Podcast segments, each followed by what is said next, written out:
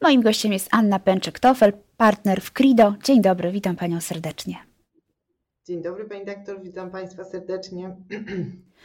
Zdarza się jeszcze w Polsce, że podatnicy, przedsiębiorcy próbują unikać opodatkowania?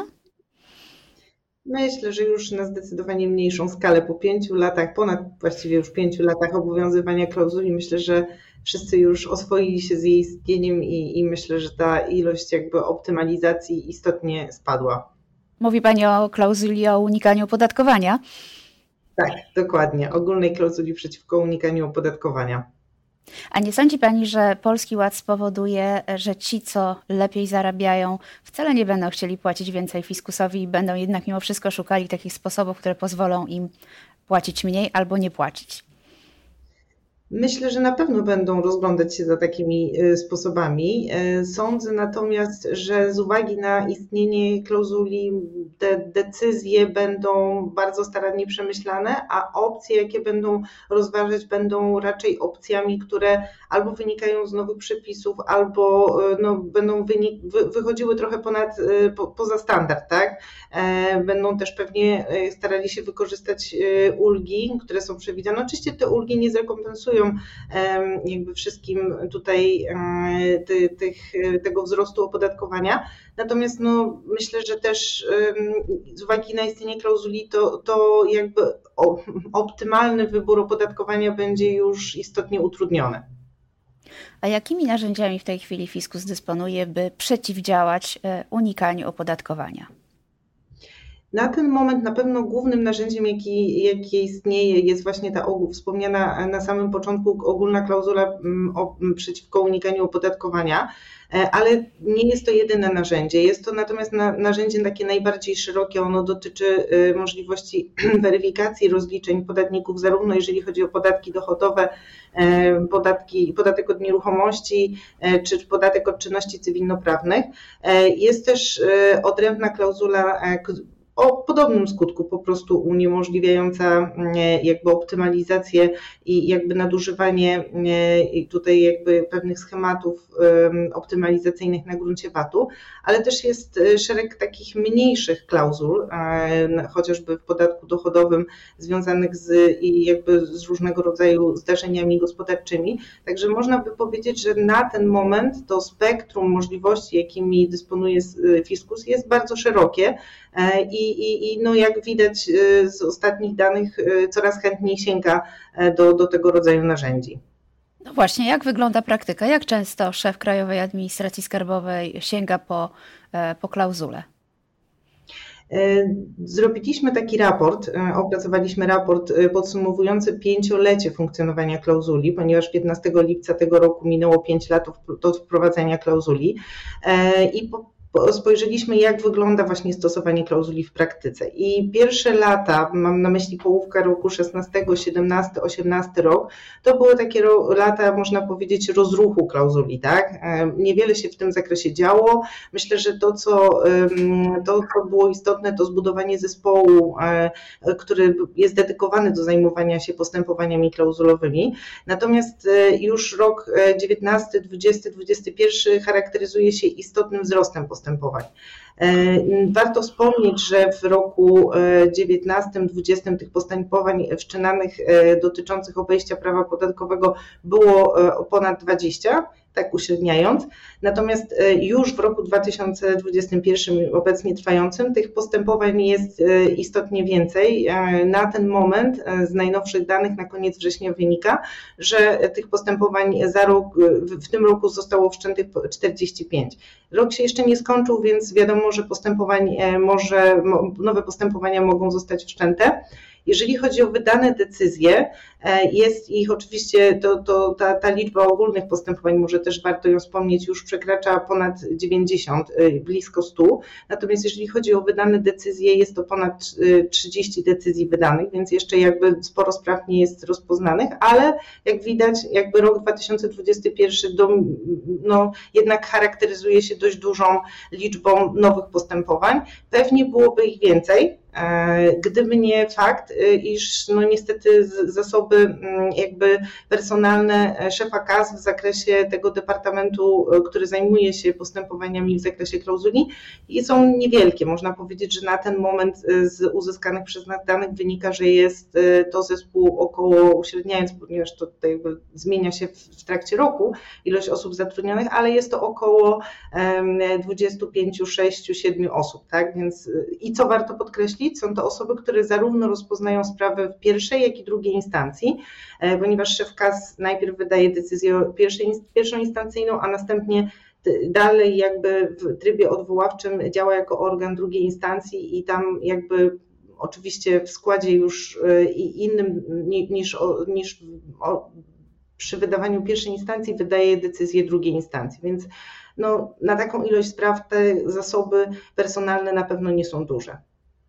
No ale patrząc na to, że tendencja jest taka zwyżkowa, czyli do zwiększania opodatkowania, to może się okazać, że w kolejnych latach jednak tych postępowań będzie więcej i zatrudnienie wzrośnie w kasie. Myślę, że na pewno i myślę, że na pewno będzie ich więcej. I tak jak przygotowywaliśmy raport, y, dane zbieraliśmy do końca czerwca, a już y, i zapowiadaliśmy w raporcie, takie jednym z naszych głównych wniosków było to, że uważamy, że tych spraw będzie więcej. I, i dokładnie e, ten kwartał od e, lipiec, y, sierpień, wrzesień potwierdza, że pojawiło się nowych 25 spraw, e, czyli sądzimy, że ten, ten trend jest wzrostowy i jak najbardziej myślimy, że w kolejnych latach spraw będzie przybywać. Warto też pamiętać, że no, przede wszystkim sprawy te, które obecnie są rozpoznawane, dotyczą takich okresów najstarszych, które pewnie wkrótce, znaczy na pewno wkrótce ulegną przedawnieniu, 16-17 rok. Stąd też pewnie nowa chęć wszczęcia kolejnych, tak żeby po prostu e, no, jakby te sprawy jeszcze, jeszcze były rozpoznane, zanim, zanim ewentualnie do, doszłoby do ich przedawnienia. Mhm. A jak podatnicy mogą się bronić przed zarzutem unikania opodatkowania? Mają jakieś szanse? Myślę, że mają e, i jak najbardziej powinni to robić. Powinni aktywnie jakby podnosić przede wszystkim kwestie biznesowe i jakby tutaj e, racjonalność dokonywanych przez nich działań. Ja powiem szczerze, e, dość jakby duże doświadczenie mamy tutaj w ramach CRID w tego rodzaju postępowaniach i nie zdarzyło mi się jeszcze zajmować sprawą, której jakby uzasadnienia biznesowego, oczywiście jedna ma większe, drugie mniejsze, ale jakby zupełnie nie miała, tak? Natomiast na pewno należy je należycie eksponować tak, żeby, żeby po prostu y, jak najwięcej tego uzasadnienia się pojawiało e, w różnego rodzaju sposób, tak? Czy to przez jakby różnego rodzaju wypowiedzi e, osób decyzyjnych, e, czy, czy przez szereg jakby dokumentów, które można przedłożyć i udowodnić, często doniesienia prasowe, które potwierdzają, że podatnicy mieli różnego rodzaju zamierzenia jednak jakby mm, prezentować w ramach takiego postępowania. Absolutnie uważam, że jest to kluczowe i ma ogromne znaczenie i, i wpływ dla sprawy. Drugą natomiast kwestią na pewno jest kwestia wykładni samej klauzuli. Klauzula jest napisana, są to przepisy bardzo ogólne, E, trudno jakby jednoznacznie je zinterpretować, więc na pewno też e, tutaj jakby jest duże pole do popisu, żeby pomyśleć nad e, interpretacją i jakby tutaj wskazaniem pewnych, pewnych zastrzeżeń co do sformułowania klauzuli, a na pewno jest ich sporo, bo klauzula jakby no, ma bardzo, bardzo charakter taki profiskalny oczywiście, co, co jest jej wpisane trochę w jej naturę. Natomiast y, jakby też jest sporo naszym zdaniem takich y, E, kwestii, które nie są e, jednoznacznie, nie, nie, nie, nie wynikają w sposób jednoznaczny, natomiast widzimy, że póki co szef KAS e, wykłada je w sposób bardzo profiskalny i myślę, że tutaj też jest spore do tego, pole do popisu, żeby, żeby te kwestie podnosić. Dodam, co jakby myślę, że jest bardzo ważne pod, dla podkreślenia, że no, gros spraw dotyczy roku 2016. Jest spora wątpliwość, czy możemy stosować klauzulę do roku 2016. Pojawiają się pierwsze orzeczenia, które, które tego do tematu dotykają. Właśnie pierwsze, które w ostatnim miesiącu właściwie zostały wydane, jeszcze nie ma nawet uzasadnień tych orzeczeń. I to, co widzimy, nawet na tych pierwszych orzeczeniach dochodzi już do rozbieżności co do, co do poglądów. Oczywiście uzasadnienie da możliwość powiedzenia czegoś więcej, ale na pewno nie są to kwestie jednoznaczne, skoro sądy również mają e, tutaj wątpliwości na tym gruncie.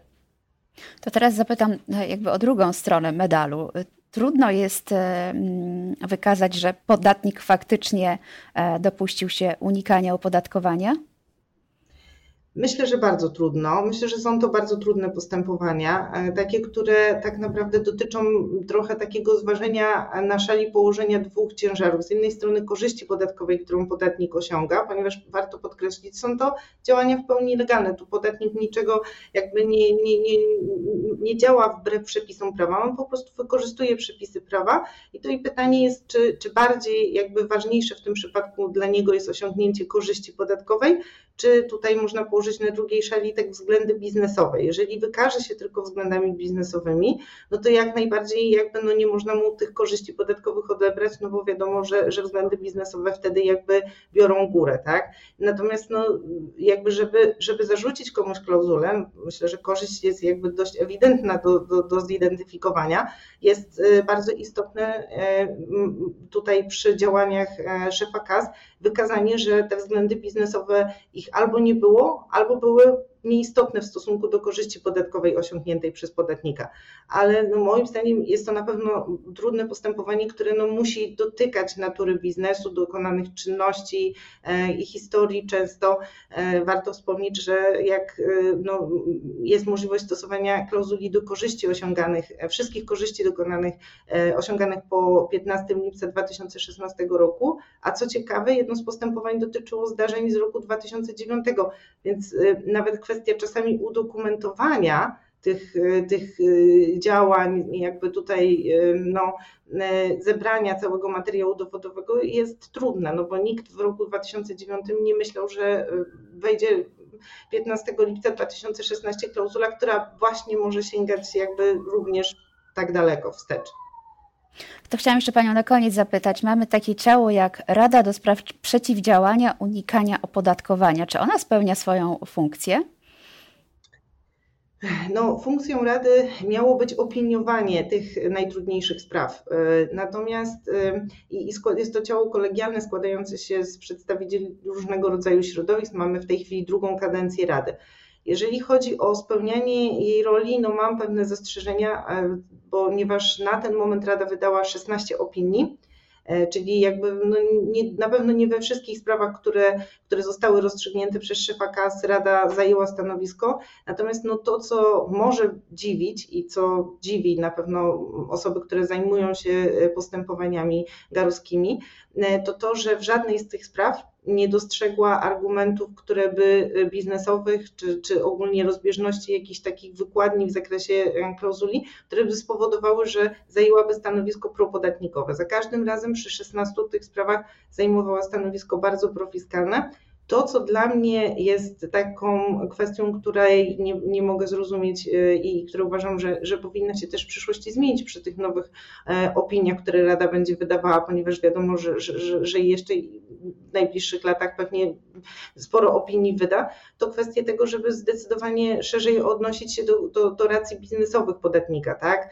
E, jednak nie, nie kończyć na dwóch, trzech zdaniach jakby takiego bardzo skrótowego pominięcia właściwie wszystkiego, co podatnik chciał tutaj od strony biznesowej przekazać w ramach postępowania. E, no wiadomo, no jakby dla każdego podatnika te kwestie są bardzo istotne, tak? I, I, jakby tutaj pomijanie ich na pewno nie, nie będzie rzutowało dobrze. Pytanie, jak sądy będą do tego podchodzić, no bo przy 16 sprawach, jeżeli w żadnej jakby nie, nie doszło do, do, do uwzględnienia argumentów podatnika, pytanie, czy, czy wtedy te, to stanowisko wyrażane przez Radę będzie bardzo poważnie brane pod uwagę przez sądy, tak? A, a może to wynika z tego, że członkowie Rady nie znają realiów biznesu? Dlatego się no, nie odnoszą ale... do tych biznesowych kwestii wystarczająco yy, mocno. No właśnie zadaniem Rady, miał, jednym z zadań Rady było to, żeby znali realia biznesowe, tak? Więc myślę, że jednak powinni je znać, a, a jeżeli nie znają, no to, no to na pewno można też pomyśleć o zaciągnięciu jakiejś dodatkowej opinii, czy, czy, czy zastanowieniu się. No, nie można pomijać jakby tak no, myślę, jak w tak ważnym postępowaniu stanowiska podatnika e, i, i, myślę, że to też jakby odbiór tych opinii będzie mniejszy e, przez sądy, tak przynajmniej mam wrażenie i, i mam taką nadzieję, no bo, bo, bo to jakby no po to jest to postępowanie przed Radą, żeby te wszystkie argumenty były jednak należycie wysłuchane. I oby tak się stało. Serdecznie dziękuję za rozmowę. Moim gościem była Anna Pęczyk-Tofel, wspólnik w Crido. Dziękuję serdecznie. Dziękuję bardzo.